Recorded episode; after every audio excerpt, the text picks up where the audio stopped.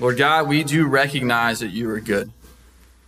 Um, Father, that today is a blessing in itself, and that because you tell us that we're not promised tomorrow. So, for the fact that we are here today, Father, is truly a gift. We thank you for that. Um, and Lord, as we get into your word, I pray that you will prepare our hearts, that you will open our eyes, that you'll open our ears to the truth in which you're going to reveal to us today, and the fact that we all need you. Lord, without your spirit, we are nothing but dry bones. So, God, I just pray that you will just truly awaken our hearts and our minds and our spirits today so that way we can truly fulfill the one purpose in which you have called us to do, and that is to go make disciples of all nations. Oh, Lord, prepare us for your word. It's in Christ's name. Amen. So, this morning, though, we're actually going to be taking a break away from our uh, series through the book of Isaiah. Uh, we're actually be looking at a different passage this morning. So if you have your Bibles, you go ahead and get those out and open up to the book of Ezekiel.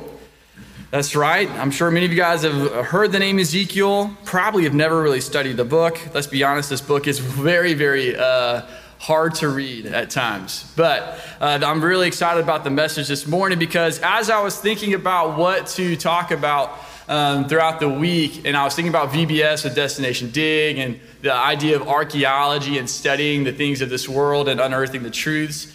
I uh, did, decided to do my own research and to look into some of the greatest archaeological finds that we have in our world today. And so, upon this research, I decided that uh, we're going to take a different route. Uh, we're going to stick with the theme of archaeology, which is why I'm dressed the way I am. Uh, I figured I might as well just dress the part. Why not? Um, this is my best archaeology uh, outfit. So uh, if, if you think it's great, you can tell me afterwards. If not, you can keep it to yourself. It's fine. So, but upon my research on some of the greatest archaeological finds, uh, I'm just going to list a couple of them. One of them is the city of Pompeii. Uh, how many of you guys have ever heard of the city of Pompeii? Okay, most of us should have because we studied it in school. Uh, but this was once a sophisticated Roman or uh, a sophisticated Roman city that was catastrophically destroyed in AD 79 by a mountain called Mount Vesuvius. Uh, it was covered in ash and uh, it was completely destroyed within 18 hours, they say. Uh, so that was one huge archaeological find. They're still uncovering truths about this city even today. Um, it's an incredible discovery. Another discovery that I came across was the discovery of King Tutankhamun's tomb. Try to say that five times fast, right? Uh, this was discovered by British archaeologist Howard Carter in 1922. And another incredible discovery that I came across as well, one that which is very uh, important for us as Christians today, are the Dead Sea Scrolls. As I said, this is probably one of the greatest discoveries for us as, as believers in Christianity because this validates everything that this book says. These scrolls validate and give us assurance about the Word of God and the fact that we can believe it today and that we can have assurance in it. But another uh, great discovery that I came across that really blew my mind was uh, the one of the Terracotta Army. Have, you, have you guys ever heard of the Terracotta Army? Wow, more than I was expecting. Great. Okay. I missed that in uh, history class, apparently. So, but the Terracotta Army is actually a pretty incredible discovery. Um, it was discovered by some uh, Chinese farmers. They were going out one day and they were going to go dig a well. Let's, uh, then, all of a sudden, as they were digging, they came across this terracotta army. What a surprise, am I right? Um, you guys see in the pictures, it was a pretty incredible discovery. Uh, was, like I said, it was founded in 1974 by these Chinese farmers. And then archaeologists began uncovering more and more of these soldiers. And then, as eventually, as they uh, uncovered more, they found out that there was over 8,000 soldiers of these terracotta army soldiers. Not only 8,000 soldiers, but there was 130 chariots, 530 horses, and 150 cavalry horses. If, the, if 530 horses wasn't enough, they needed more cavalry horses. So, but after further research, archaeologists believe that the army was created to protect the first emperor of China, and I'm probably going to butcher his name, it's fine, but it's Qin Shi Huang. If you, you can go to Google and listen to it, and it's fine. But, um, but he, uh, this emperor began this project as uh, when he first became emperor, so that as he entered the, the afterlife, these soldiers could protect him. Because he believed that out of all those uh, states in China that he conquered in his life, he believed that in his afterlife they would come back to try to defeat him again. So he was like, oh no, that ain't happening. So I'm going to create 8,000 terracotta soldiers with their horsemen and these chariots and things like that. This is an incredible, incredible discovery. And what's even more unique about this is that each uh, statue is, uh, is averaged about 5 foot 11. Okay, so a little bit taller than me. I'm 5'9. Okay, so they average about 5 foot 11, and some of them vary according to their ranking. So the higher ranking officers, some of them could be up to 7 feet. So this was not just a simple project that this emperor commanded his uh, people to do. And the other more amazing thing about this is that none of these soldiers were duplicated. They're all unique. None of them looks the same. So this is an incredible, incredible discovery. So where am I going with all this, you're wondering? And that's a great question. And as I said, after thinking about the theme of VBS and, and looking at these archaeological finds, I couldn't help but think of one particular passage that kind of ties into this theme that is found in the book of Ezekiel. And it's in Ezekiel chapter 37, and it is the vision of the valley of dry bones. You see, because when we think about this discovery of like the terracotta soldiers from the Chinese army, uh, or for, sorry, from the Chinese farmers who they came across the terracotta army, they were not expecting what they found, right? They just woke up one day thinking, man, uh, we got to go dig a well. So we're just going to go, we're just going to go dig a well. Not expecting to find this huge discovery of terracotta, terracotta armies, right? Well, the same thing is happening with Ezekiel in this book.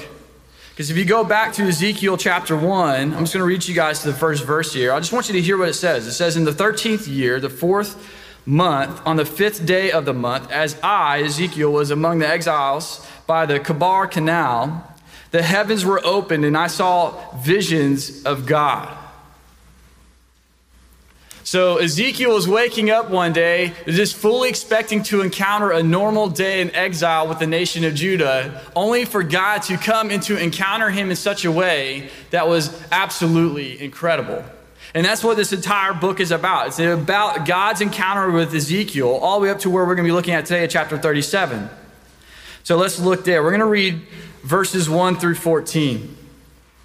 Picking up in verse 1, it says, The hand of the Lord was upon me, and he brought me out in the spirit of the Lord and set me down in the middle of the valley. It was full of bones.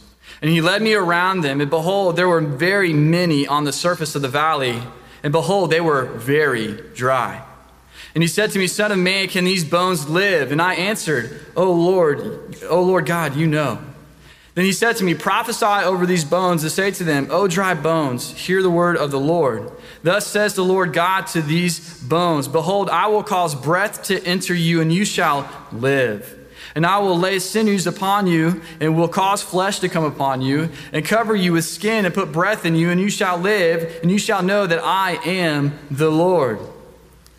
So I prophesied as I was commanded, and as I prophesied, there was a sound, and behold, a rattling.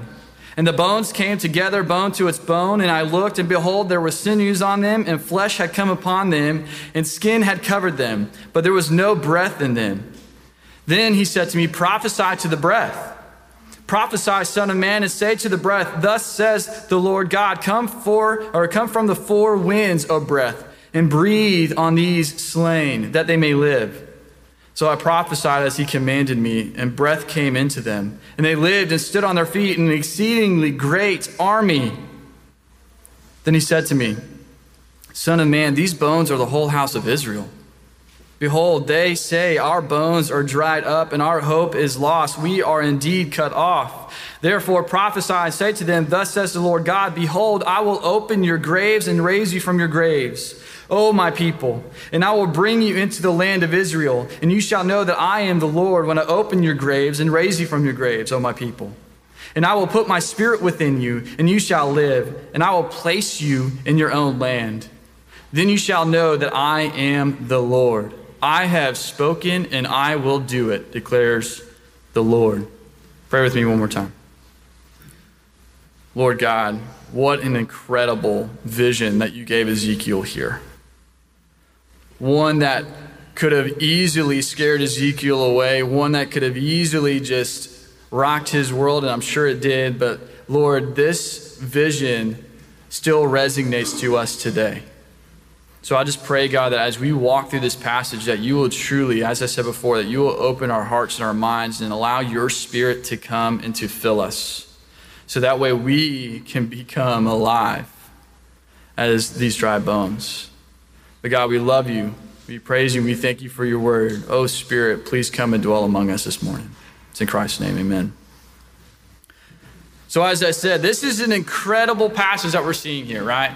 I mean, it, it, starts off here in these first two verses, and it says that the hand of the Lord came upon Ezekiel and brought him by the Spirit out into the middle of the valley full of bones. I don't know about you guys, but the Lord just automatically, just out of nowhere, called you and put you into a valley of dry bones. I don't know how you would react.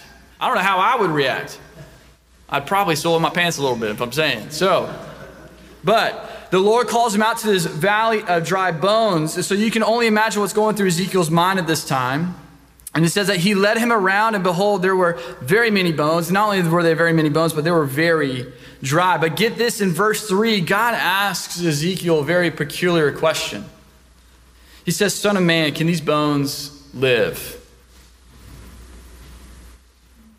If someone were to walk up to you and take you to a grave and say, Hey, can these bones live again? What's the obvious answer? No. Right? No.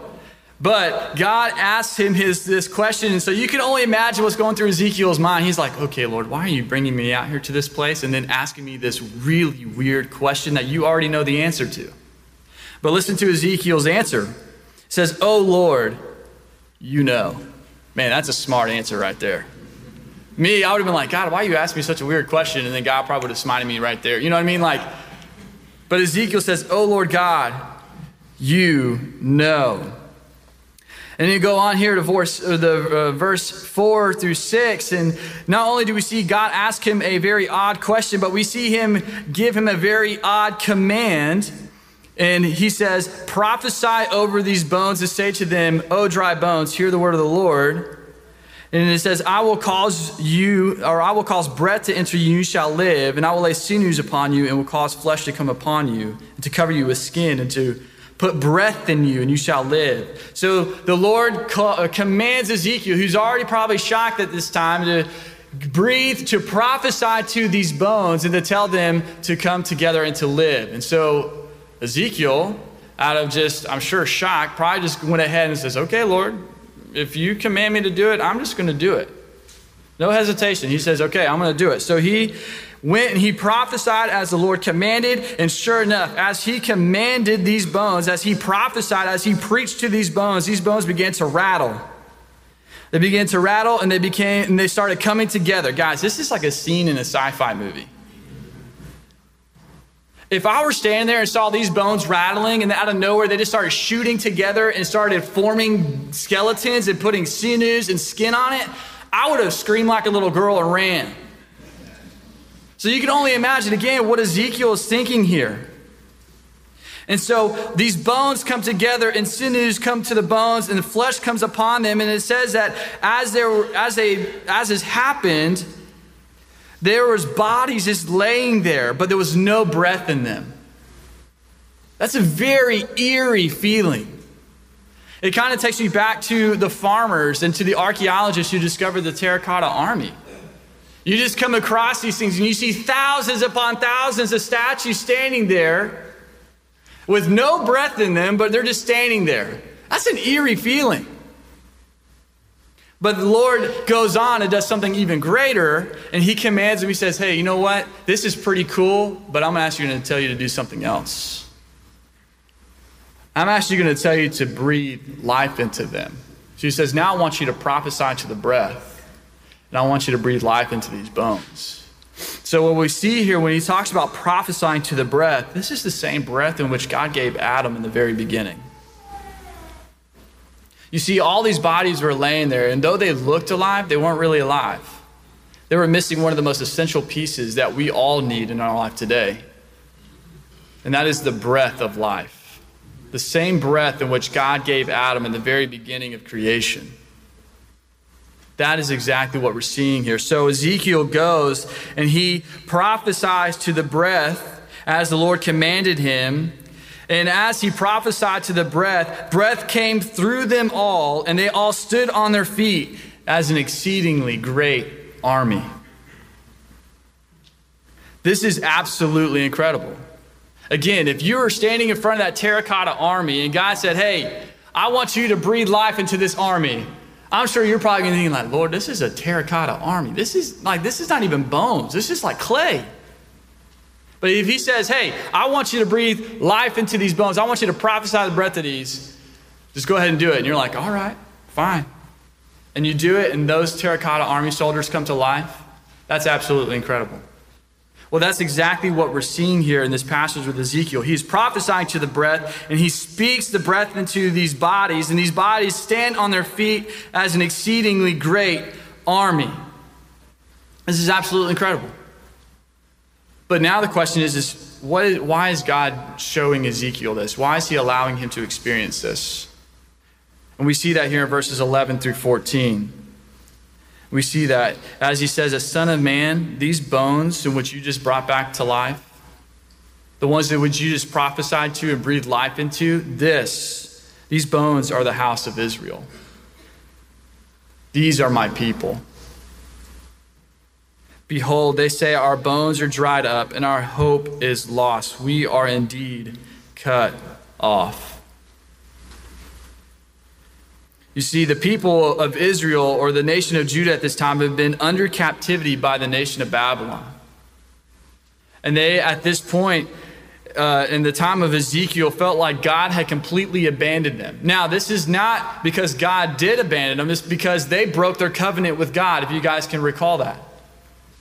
Due to their disobedience, God said, okay, because you rejected my covenant, you're going to go into captivity and you're going to face hardship. But what we see here in verses 11 through 14 is that God will not abandon his people. Even though they will experience hardship, even though they will experience captivity and they feel like everything is lost, that they are nothing but dry bones, God says, Hey, I don't care how dry you may think you are, I am the God of the universe and I am your God.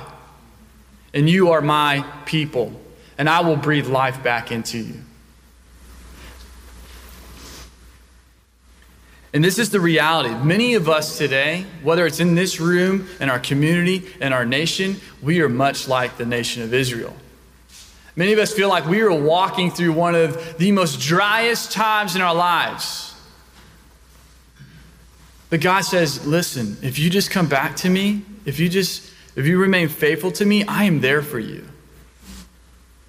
And this dryness in which you're experiencing, you will come out of it because I have the breath of life. And so, what we see here in verses 12, it says, Therefore prophesy to them, says, Thus the Lord, Behold, I will open up your graves and raise you from your graves, O my people, and I will bring you into the land of Israel. And you shall know that I am the Lord when I open your graves and raise you from your graves. he says, I will put my spirit within you, and you shall live and I will place you in your own land. Then you shall know that I am the Lord. I have spoken, and it will be done, declares the Lord. This is an absolutely amazing picture of God's mercy and compassion and love towards his people. That despite their disobedience and despite our continual disobedience, he is choosing to once again restore us to breathe life back into us. And not only is He choosing to restore us and to bring life back to us, He's choosing to dwell within us. That's what we see here when He talks about when I will put my spirit within you. So that way, when you do face these hard times, you don't have to worry. I am with you. So, as I said, despite all they had done to rebel against him, God will still deliver his people from their exile and bring them back into their land. And this should bring us all hope today because despite what we've done to deserve death and separation from the Father, God is faithful and just to forgive us of our trespasses and our sins. And He is faithful to cleanse us from all of our unrighteousness. So, this vision, I hope and pray that this vision serves as a reminder for us of the hope in the life that we have today in the Spirit. And if there's anyone here today who does not understand what it means to walk in the newness of life with Jesus, that today we will get that question answered for you. Because when you walk in the Spirit, you will not, you will not want to follow after the things of the flesh. And when you walk in the Spirit, you have life, and there's nothing that can take that away from you. When this Holy Spirit comes upon you, He is there, He's going to dwell within you, even in your driest moments. Even when you feel like you're part of the valley of dry bones, the Lord is with you, and He's going to restore you.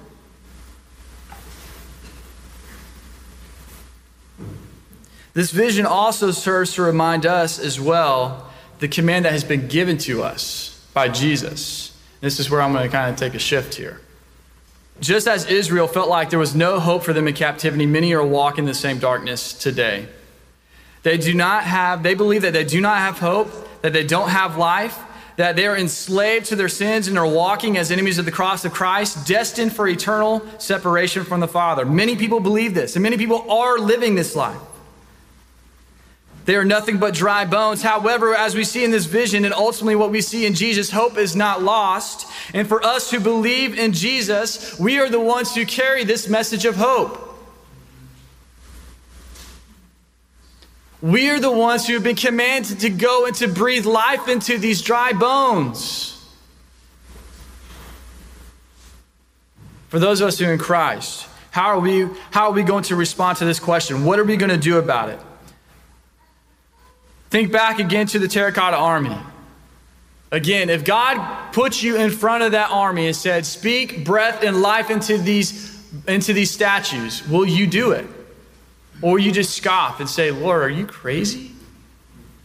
Because here's the reality the Lord does that every single day. Every single day that we wake up, we encounter terracotta statues, we encounter dry bones. They're all around us. And so often we choose to close our eyes to the heart and our eyes and our hearts to this reality. We, we choose to, to push off the fact that the Lord has commanded us to go and to speak life into these dry bones around us. Whether it's out of fear or inconvenience or just a lack of care,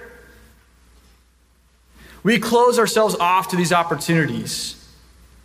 And what we see in this passage is that what is, is that we must be obedient as Ezekiel was obedient to God when the opportunities arise. Like I said, nowhere in this passage when God commands Ezekiel to, to prophesy to the bones or to prophesy to the breath, does he hesitate. God says, prophesy, and what does Ezekiel do? He prophesies. Now let me explain something. When we say when we see the word prophesy here again, like I said, this is just to go and to proclaim to preach. That's all it is, to speak truth. So Ezekiel, both times, just goes and he obeys, and incredible things happen. And we, guys, can experience the same thing today if we walk in that same simple obedience. We are called to proclaim the word of truth, as Ezekiel was called to prophesy to the bones. God doesn't call us to go live a self centered life, nor does He call us to hate, judge, or cast out our enemies, but rather He calls us to go and to make disciples of all nations. As I said, He calls us to go and to love our neighbors despite their baggage, because the reality is, is that Jesus already took care of their baggage on the cross of Calvary. So we don't have to worry about their baggage anymore. All we got to do is go speak life into them and to love them and to serve them. You see, we're not called to fix sins, but rather we're called to breathe life upon them and to allow God to take care of the rest. And that's exactly what we see here in verses 12 and 14, where, where God says, Ezekiel, go and prophesy. And he did. He did the one thing God commanded him, and we see here that God took care of the rest. Ezekiel prophesied to the bodies. Guess what? The bodies came together, not by Ezekiel's power, but by the power of the Holy Spirit, by the power of God. And then God said, Ezekiel, go breathe, prophesy to the breath, so the breath can come into them. And so he did. And guess what? Breath came into them. Just like breath came into many of us in here today. Praise God for that breath. But that all of that takes place in order, see, God chooses to use us. He doesn't need us. God could have spoken to those bones. God could have spoken to the breath and he could have done everything himself, but he says, No, I choose you. I want you to go and to do the very thing that I've commanded you to do. Because you're my people. That should humble us to the lowest degree. To know that an almighty God desires to use me, to use you to do his work. So, again, how will we respond? Will we, will we be obedient in the calling which God has placed on our lives to go and make disciples of all nations? In this flesh, while we're living, we all have different career paths. And that's, that's awesome. Praise the Lord. I am not a businessman, nor am I a scientist, nor am I an archaeologist, as you can tell. So I'm thankful for the fact that we all have different career paths in this life. But let me tell you something. If you're a believer in Jesus Christ today, you have one ultimate career path, and that is to be an evangelist. Now, some of y'all are like, whoa, Josh. I was following you until you said evangelist. But let me tell you something. Evangelism at its finest is this it is the spreading of the Christian gospel by either public preaching or by personal witness. Personal witness. We are all called to be evangelists in this life. If you are if you believe in Jesus, we are all called to share the transformational power of the gospel that has transformed you, that has transformed me to those around us. But Jesus, let's think about this as we wrap up our time here in Matthew 16, verse 24, it says, If anyone were to come after me, let him deny himself and take up his cross and follow me. How many of you guys are choosing to take up your cross today? To deny yourself, to take up your cross, and to follow after him. The one who came to save you, the one who came to breathe life into you, the one who came to take the penalty of our sin upon himself so that we could have life today. He came and found us in the driest state that we could ever be in. And he brought life back into us. Who are we to say that we are too good to go and do the same?